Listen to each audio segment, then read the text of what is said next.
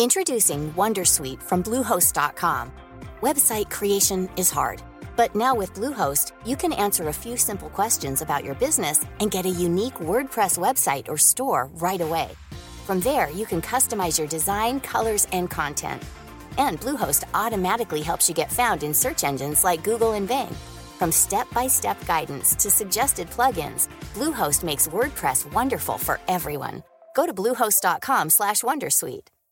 Ryan Reynolds here from Mint Mobile. With the price of just about everything going up during inflation, we thought we'd bring our prices down. So to help us, we brought in a reverse auctioneer, which is apparently a thing. Mint Mobile unlimited premium wireless. Ready to get 30, 30, bit to get 30, bit to get 20, 20, 20, bit to get 20, 20, bit to get 15, 15, 15, 15 just 15 bucks a month. So, Give it a try at mintmobile.com slash switch. $45 upfront for three months plus taxes and fees. Promo rate for new customers for limited time. Unlimited more than 40 gigabytes per month. Slows. Full terms at mintmobile.com. Since 2013, Bombas has donated over 100 million socks, underwear, and t-shirts to those facing homelessness. If we counted those on air, this ad would last over 1,157 days. But if we counted the time it takes to make a donation possible, it would take just a few clicks. Because every time you make a purchase, Bombas donates an item to someone who needs it. Go to bombas.com slash ACAST and use code ACAST for 20% off your first purchase. That's bombas.com slash ACAST, code ACAST.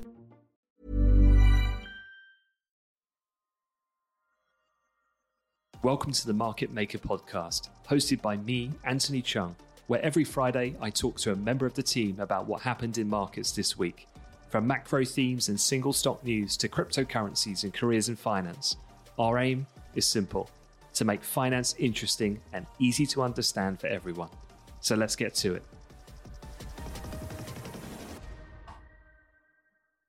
Hello and welcome to episode 73 of the Market Maker podcast episode. We're a day early than normal. It's Thursday, the 14th of July, but Piers and I are otherwise engaged on Friday. But given everything that's happened in markets this week, we thought, got to jump on and discuss some of these major things. So, quick um, announcement, I guess, before I begin. As usual, we'd super appreciate it if you could um, leave us a, a review or rate the podcast, depending on what platform you're on. It really does help us get this out to as many people as possible. It's super appreciated by the both of us and all of the team. Uh, it's super quick and easy. So just hit that five stars if you don't mind, would be amazing. Um, but otherwise, let, let's just quickly review the week and then I'll go into the three major topics that, that we'll talk about. So, a couple of headlines, a quick whip around the markets.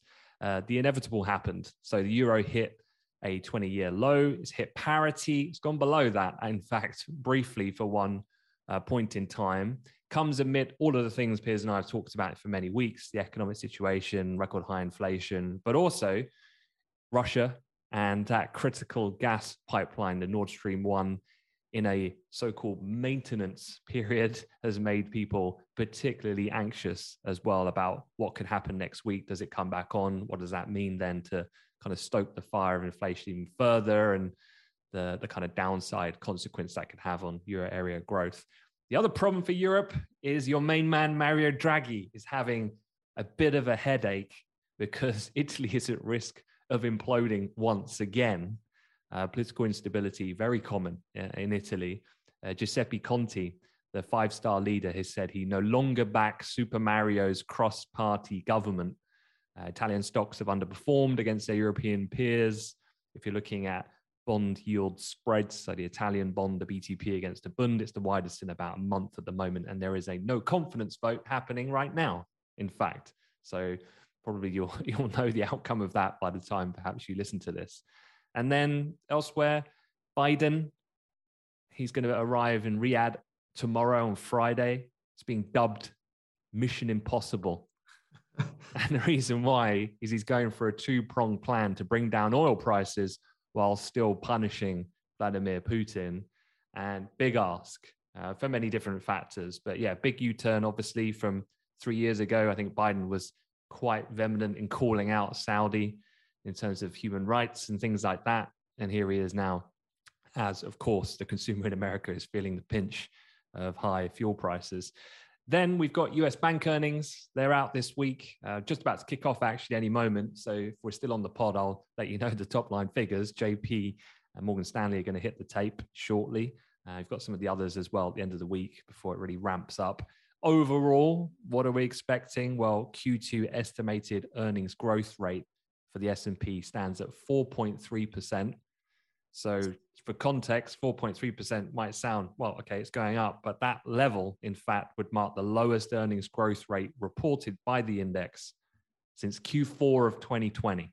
So when we were really feeling the brunt of the first most onerous lockdown that we had on, on COVID. And then finally, on the weekly wrap, former Chancellor Rishi Sunak and the Trade Minister Penny Mordaunt have emerged as the front runners for the Conservative leadership race. That was in the first round, where they basically eliminate all the other candidates who throw their hat in the ring. Uh, Conservative MPs will reduce that number in a second round of voting today, and MPs must cut that field to two candidates by Thursday of next week.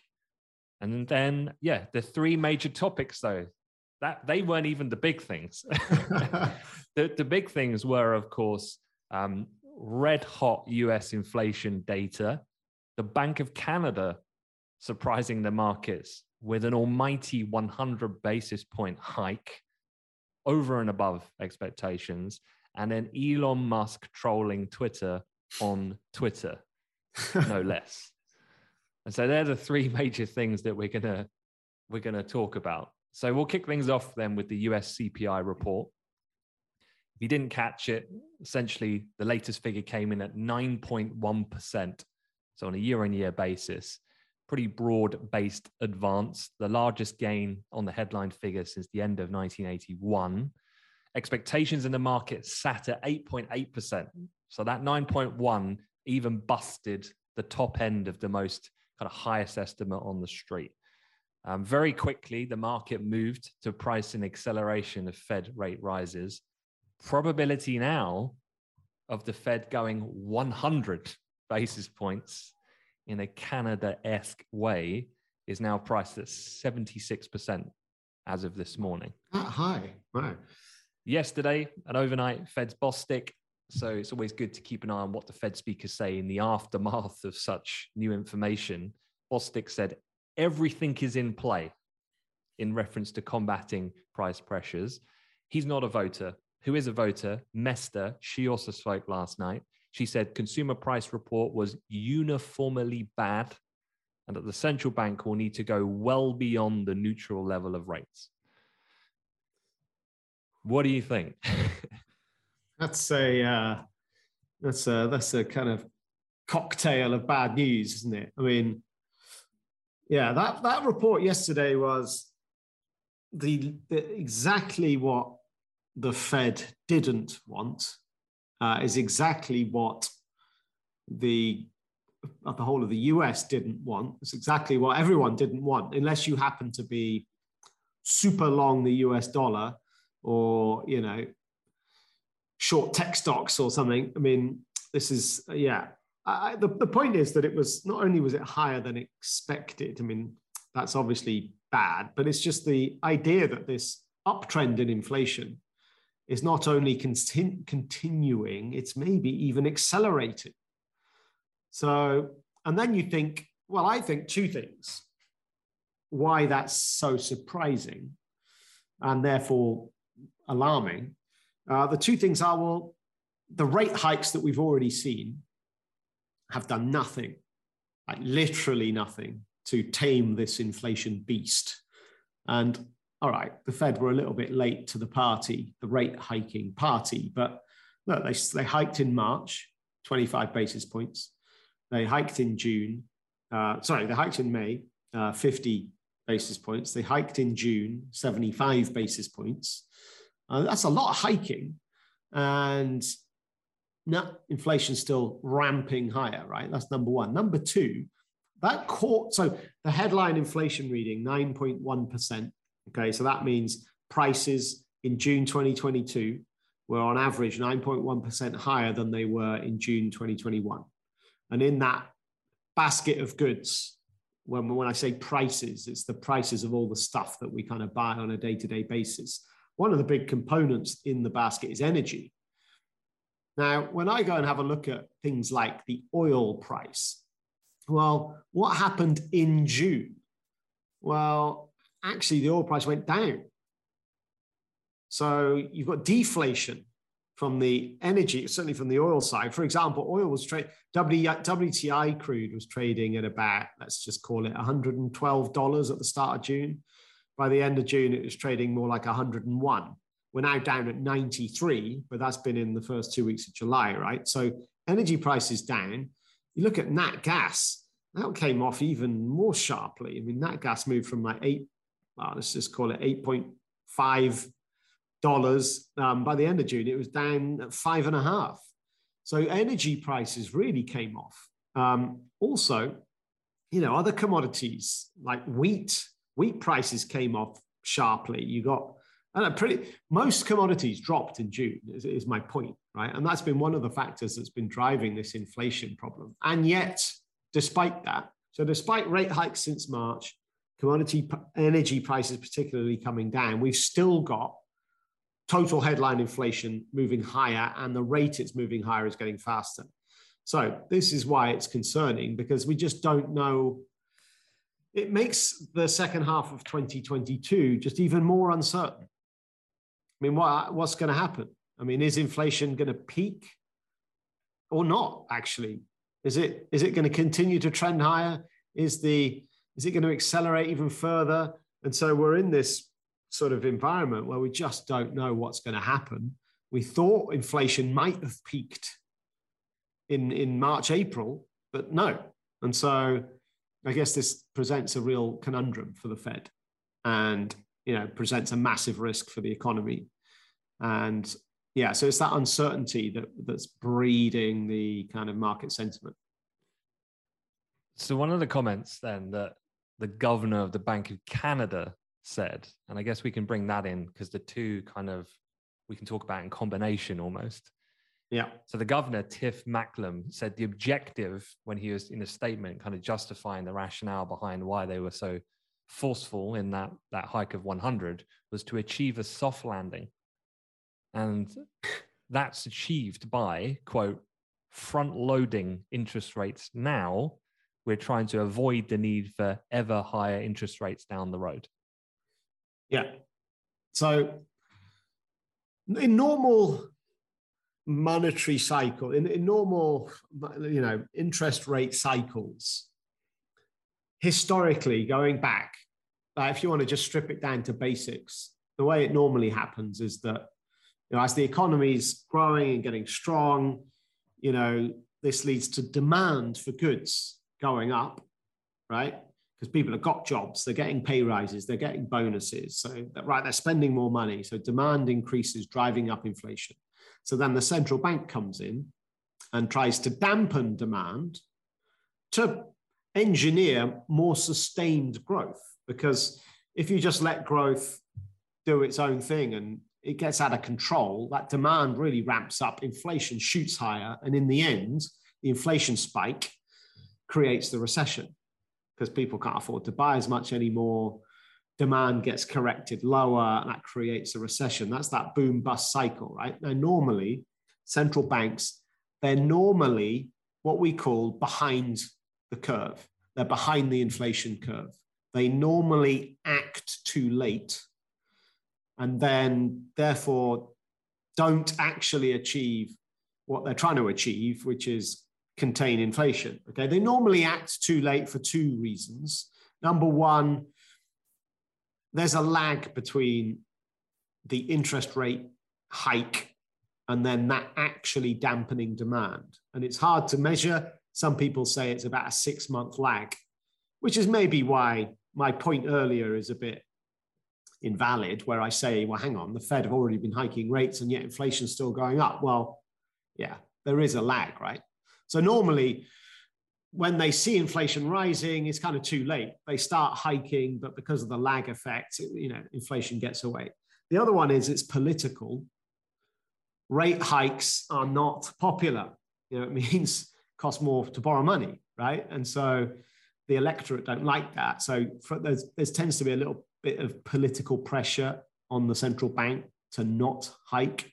Um, anyway, So look, they're normally behind the curve, right? So I guess what the Bank of Canada are doing and what they said yesterday and what they did yesterday is really acknowledging this fact that normally we're behind the curve historically. So let's actually, for once, get out in front of this problem by raising interest rates way more rapidly. So that front loading idea, and that will basically contain, in the end, it's like short term pain for long term less pain. I'm not going to say long term gain because we're going to get a recession, right?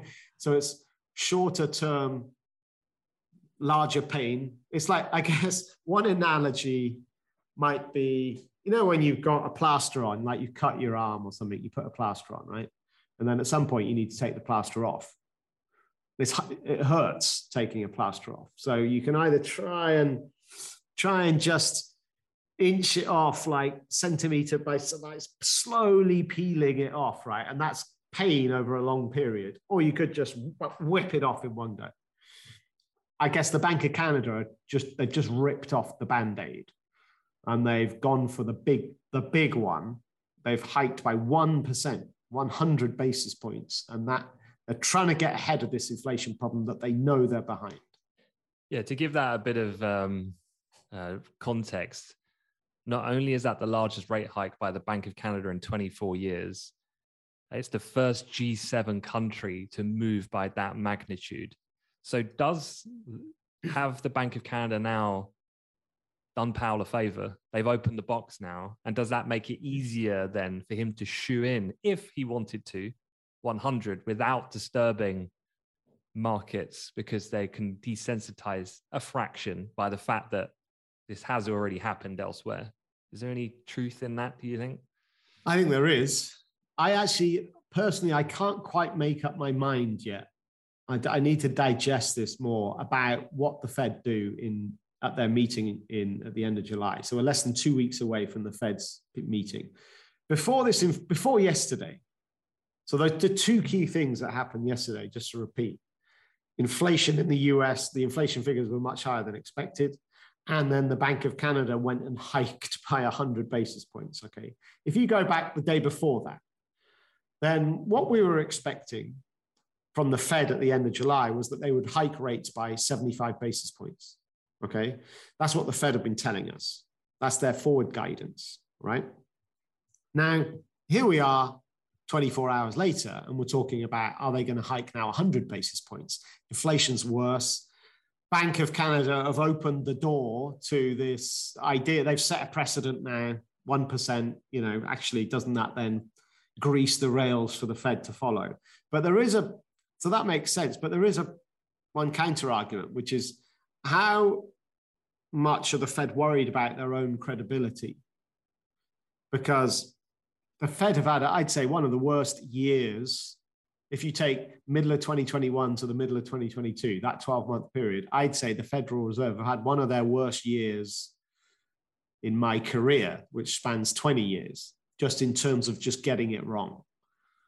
They didn't recognize that inflation, they, they underplayed in the inflation problem last year. And maybe, I don't know, are they overplaying it now? I don't know. We'll see. But um, I guess the point is that they've been guiding us to 75 basis points. If they now go and do 100, does that, I think in some quarters, people will further downgrade their respect and credibility for that central bank. However, I said I can't decide because I think in other quarters, people will go, you know what? Actually, I think that's brave. Check the inflation data. They should be more aggressive and actually take your hat off to the Fed. I agree, you should go 100 basis points. You've got even more respect from me now. And I think there's a real divide between the, those kind of parties. But so I can't decide. I, I probably think the Fed should go 100 now. Um, that this inflation beast, it's clearly out of control. I, I guess one further point to make what happens to him, just kind of put the Fed to one side. What happens to inflation right, in the second half of this year, irrespective of interest rates, right? Commodity prices are dropping. So does that naturally call a top to the inflation trend and inflation starts to decline? There's obviously risk against that. There could be another escalation in the Russia Ukraine situation. I don't know. Uh, Putin could just turn off the tap to Europe in a retaliatory effect, which could lead to these commodity prices ramping back up again, right? But at the moment, they've just come off a little bit.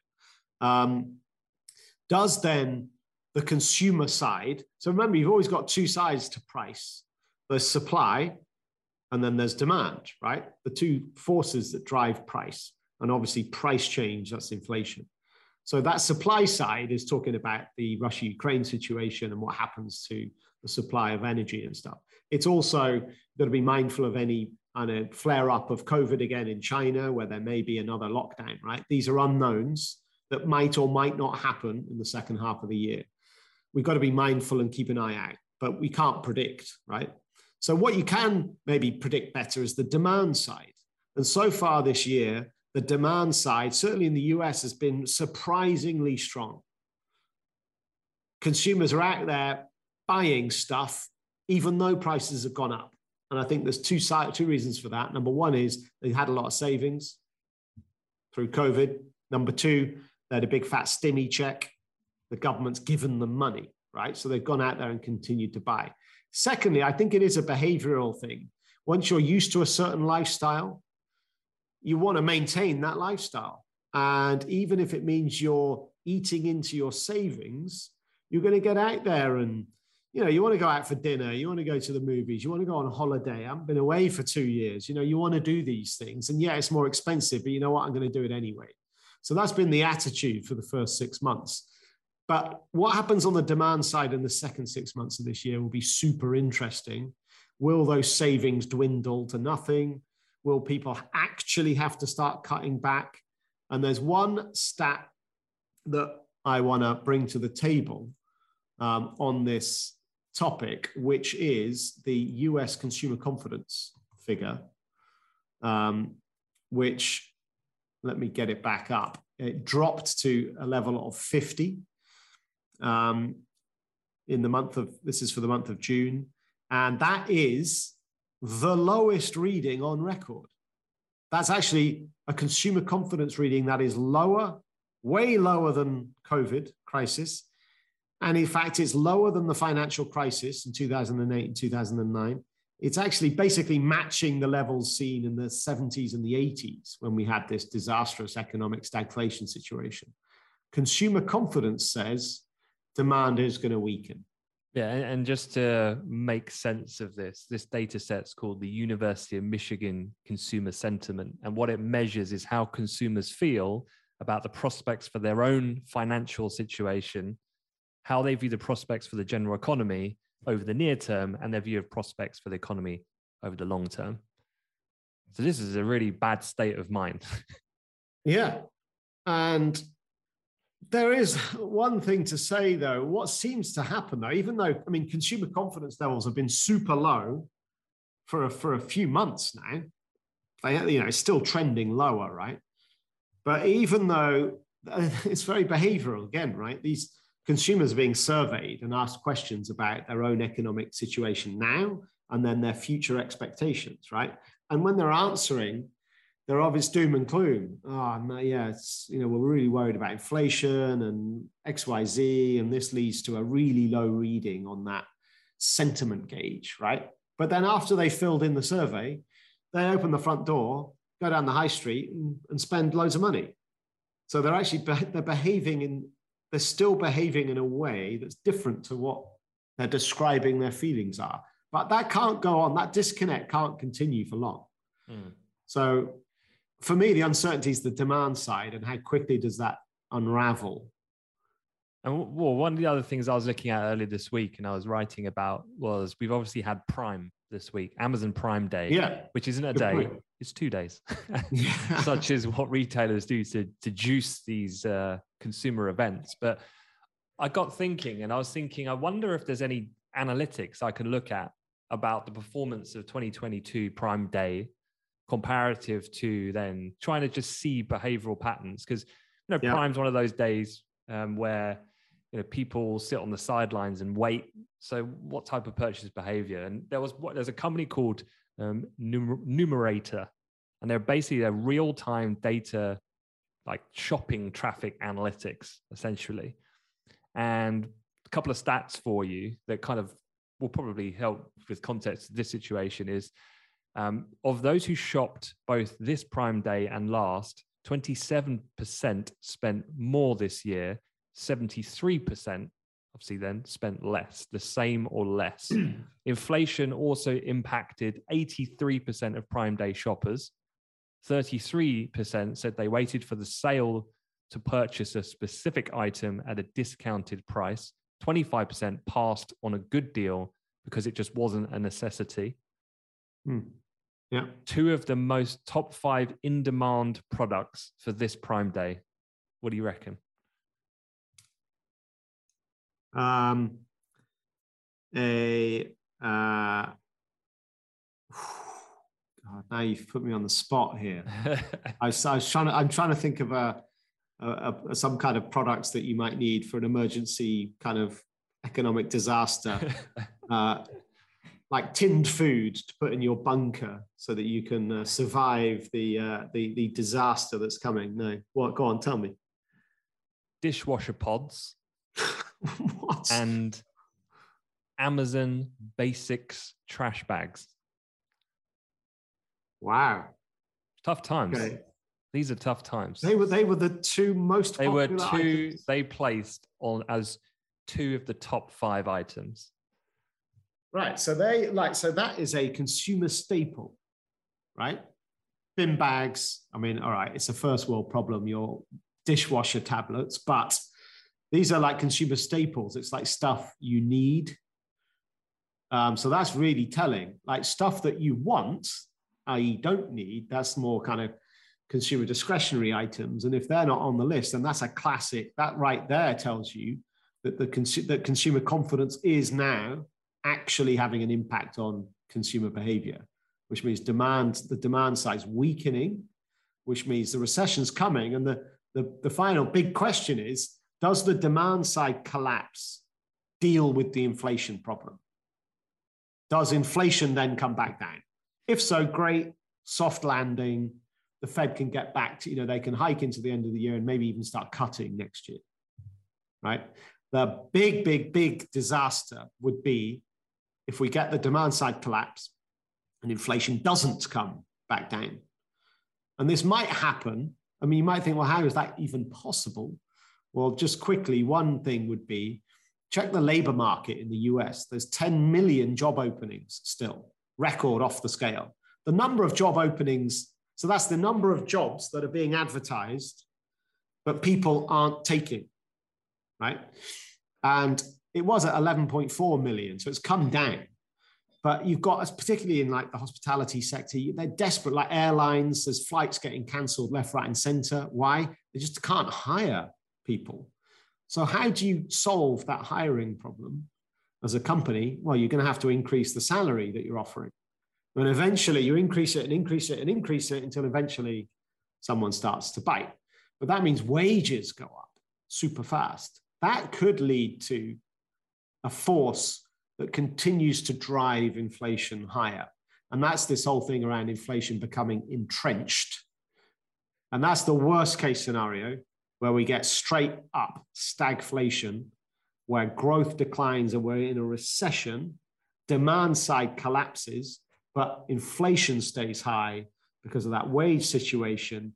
And it just continues the lack of supply of goods. Yeah, and the the inversion between the two year and the ten year yields mm. in the US now the deepest since the year two thousand. Yeah, and then you know people coin these all the time, the inversion, and it's done it multiple times recently as we've gone through this latest episode, if you like, of of markets reacting to the inflation situation. Yeah, that whole so yield curve inverting. It's as, as we've said a few times. It's like that classic uh, recession alarm bell. So for the last fifty years, every single recession in the US, every single one, bar none, has been preceded by the yield curve inverting. Now, there is a lag between the inversion and the actual recession happening. And I think it's, I think it's could be up to 15 months. I think is just off the top of my head. But look, the fact that the curve has inverted by more than at any other point this century definitely tells you that look, it, it inverted earlier in the year. That's your alarm bell. It's just like now the alarm bell sirens are just blaring across the entire planet, right? The just alarm has just got louder. So I think that does signal an increased likelihood of a recession. And I think it just says maybe the recession's coming sooner, right? I think that deeper inversion just says markets are pricing for a, a recession to happen sooner now than perhaps we had previously thought. All right. Well, look, let's let's move off the kind of top level macro and let's talk a little bit about Elon Musk, who was called a bullshit artist by none other than the Donald. I don't know if you saw that. Oh wow, I uh, didn't uh, him, see him that. And, wow. him and Donald have been having a ding dong. Um, Trump's been messaging on uh, or posting on Truth Social, and then um, he's been getting hounded then in response by Elon. Elon can't help but bite uh, at these things. Uh, Hang so on, can, can I wait? Wait, getting called what? What did Trump say? A bullshit. He called it. He called. He called Elon. Yeah. A bullshit artist. Wow. Yeah. of all the people. And he was. The, the, I can't remember.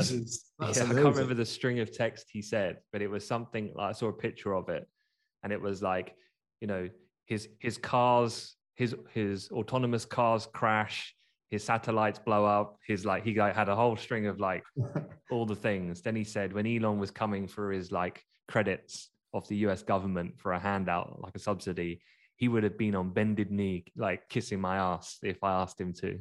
Because it was this whole thing about whether he voted Republican in the past and stuff. Right. But, yeah, yeah. But look, we're talking of Elon, Twitter. Yes. Twitter filed a forceful complaint against Mr. Musk on Tuesday, alleging that he's treated the $44 billion offer for, for Twitter as an elaborate joke. The complaint accuses him of a long list of material contractual breaches, breaching financial obligations, misusing confidential information. The list is quite extensive. Uh, Musk's primary reason for walking away from the deal according to his lawyers, um, as we heard at the end of last week, was that the company failed to provide enough information about the calculation of how many bots are there. And this has been quite openly discussed by Musk himself on, on Twitter, using memes to troll the Twitter board, no less. um, the two parties I was reading this morning could settle or negotiate a deal at a lower price than the $54.20 originally agreed. And where do we sit at the moment? Well, shares have shed about a quarter of their value since this whole episode began.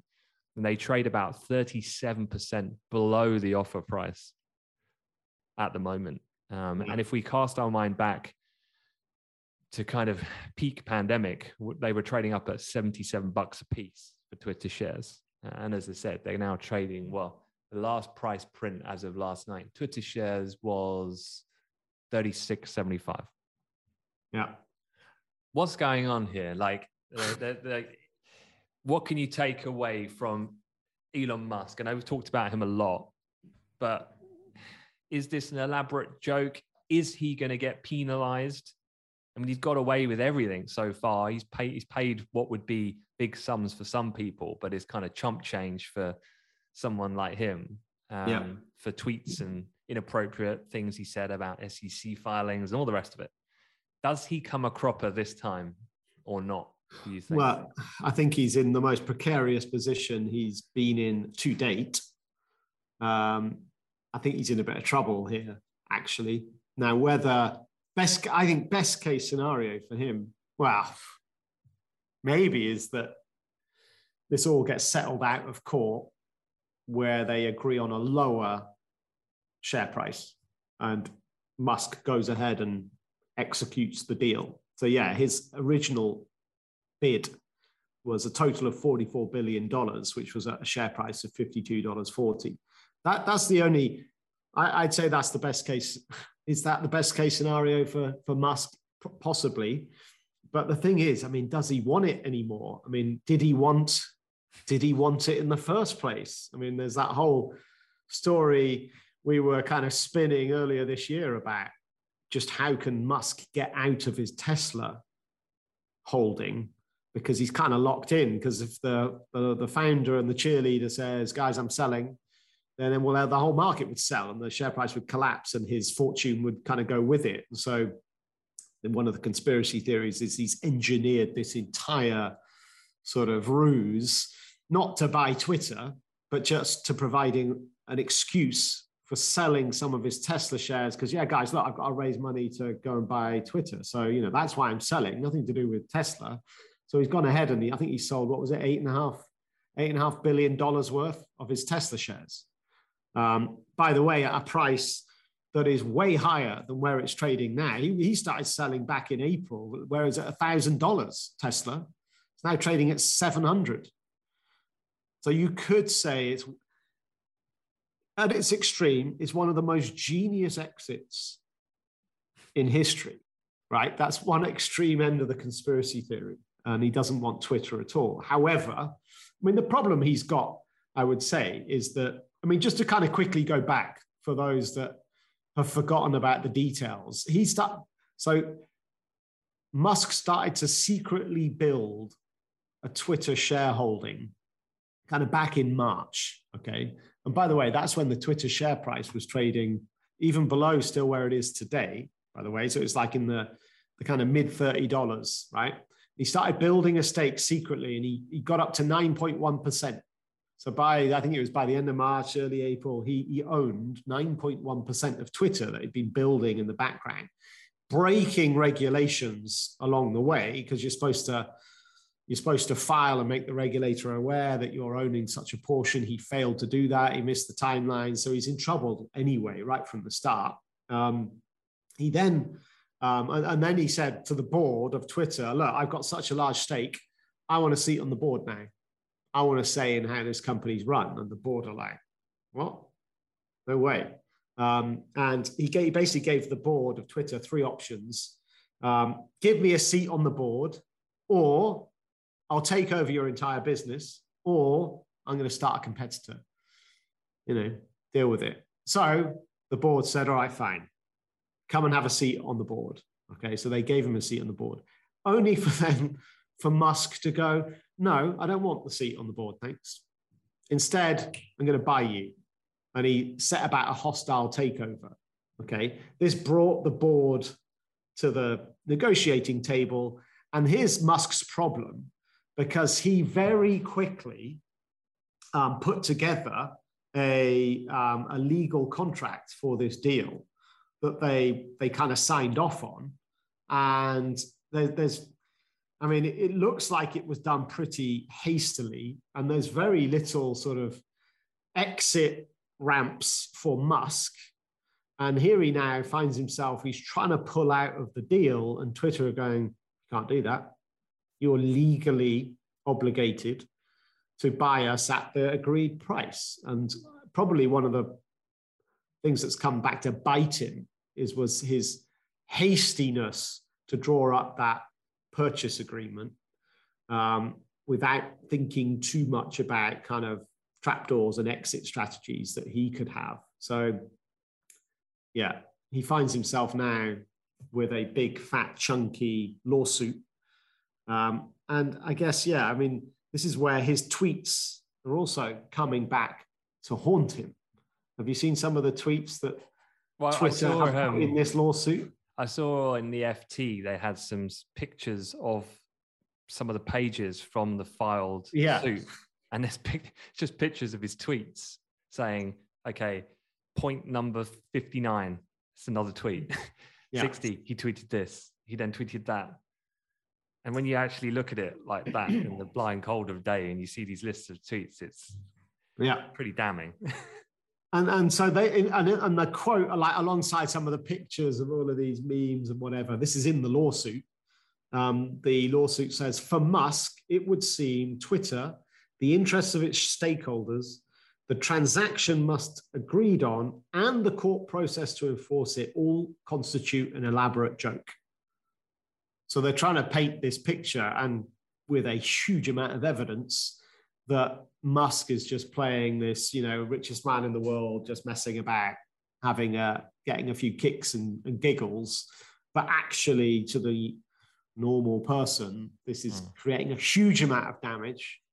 And legally, Musk is not in a strong position. Yeah, here. and I, I, think one thing that uh, I think would make Musk nervous is the fact that from the law firms that they've got involved, um, I think one of them is Quinn Quinn Emanuel. I think it might be one of them.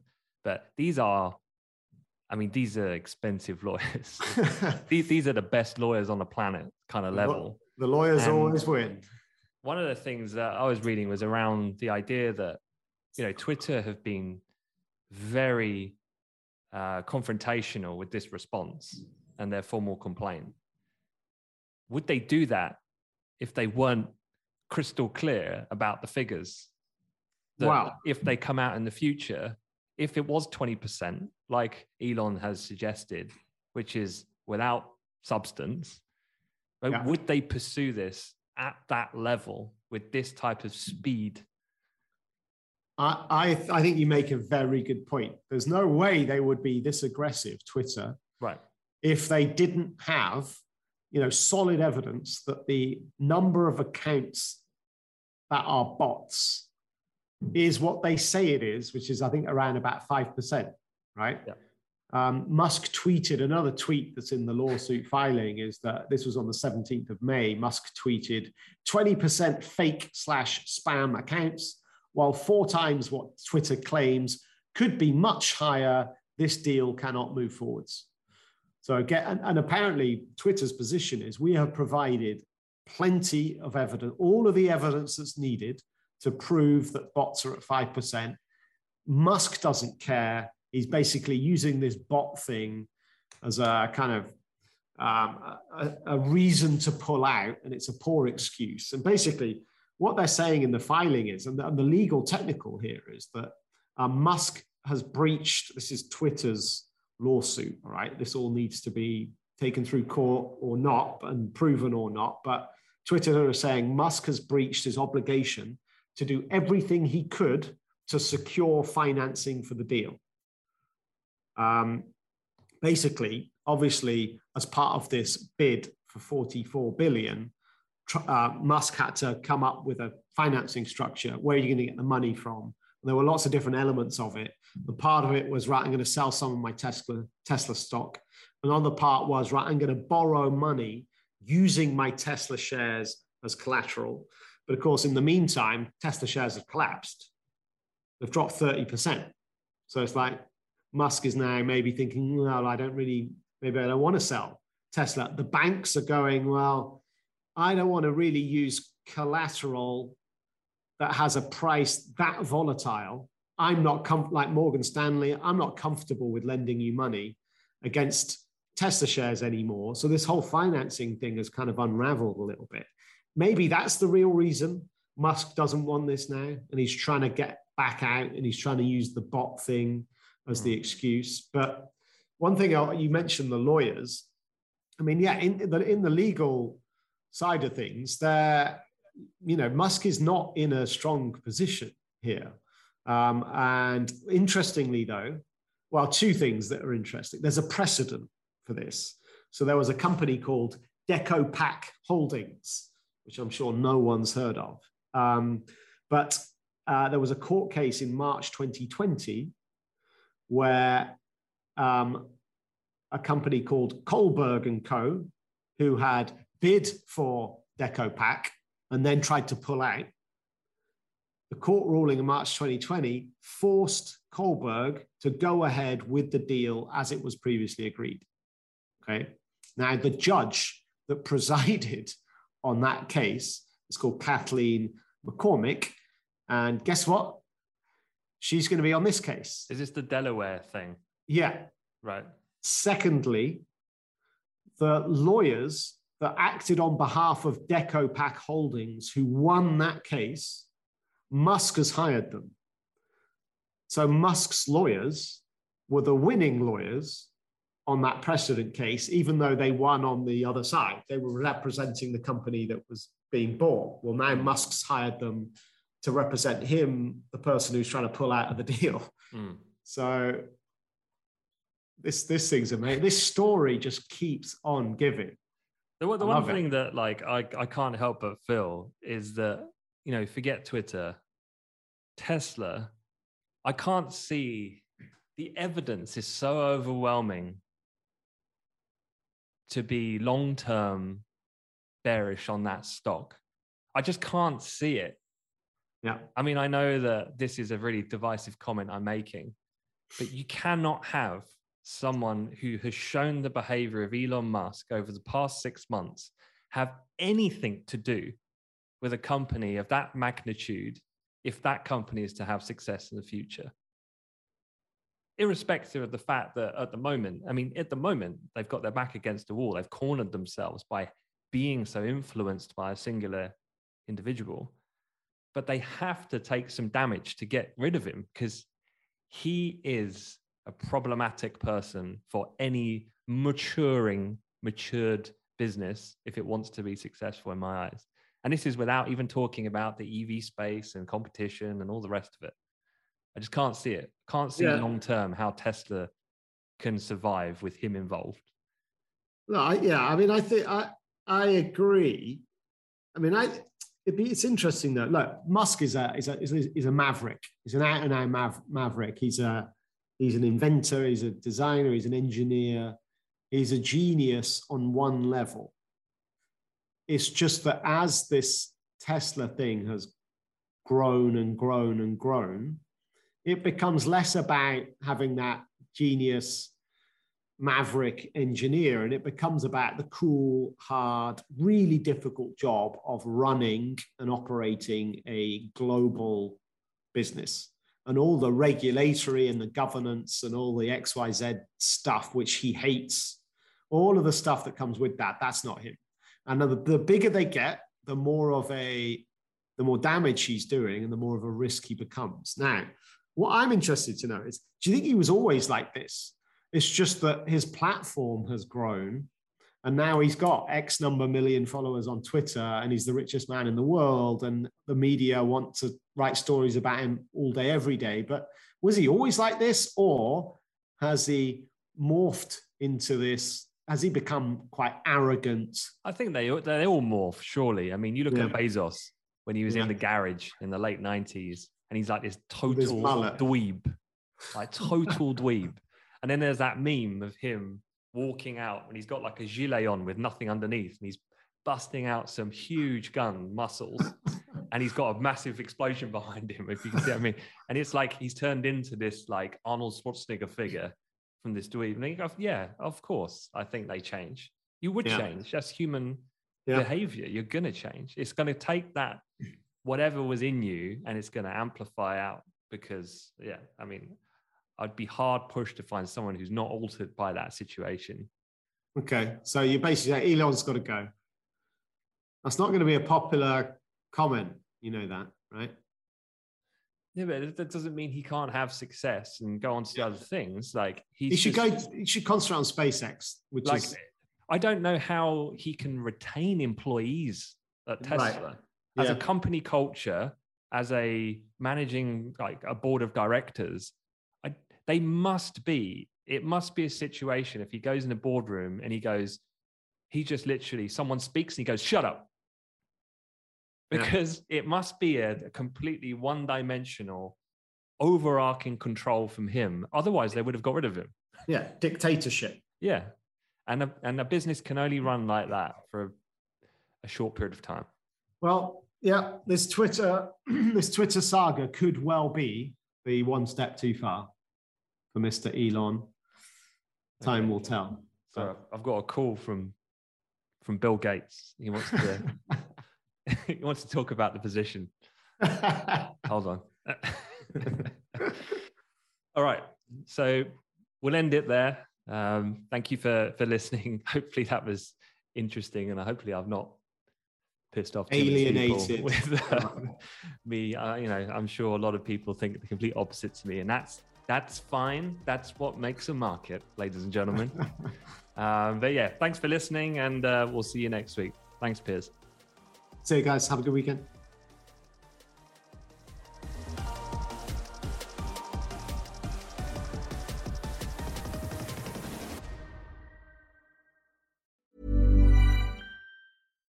The number one selling product of its kind with over 20 years of research and innovation. Botox Cosmetic, onabotulinumtoxinA, is a prescription medicine used to temporarily make moderate to severe frown lines, crow's feet, and forehead lines look better in adults. Effects of Botox Cosmetic may spread hours to weeks after injection, causing serious symptoms. Alert your doctor right away as difficulty swallowing, speaking, breathing, eye problems, or muscle weakness may be a sign of a life threatening condition. Patients with these conditions before injection are at highest risk. Don't receive Botox Cosmetic if you have a skin infection. Side effects may include allergic reactions, injection site pain, headache, eyebrow and eyelid drooping, and eyelid swelling. Allergic reactions can include rash, welts, asthma symptoms, and dizziness. Tell your doctor about medical history, muscle or nerve conditions including ALS or Lou Gehrig's disease, myasthenia gravis, or Lambert Eaton syndrome and medications, including botulinum toxins, as these may increase the risk of serious side effects. For full safety information, visit BotoxCosmetic.com or call 877 351 0300. See for yourself at BotoxCosmetic.com. ACAST powers the world's best podcasts. Here's a show that we recommend. Hi, I'm Oona Chaplin, and I'm the host of a new podcast called Hollywood Exiles.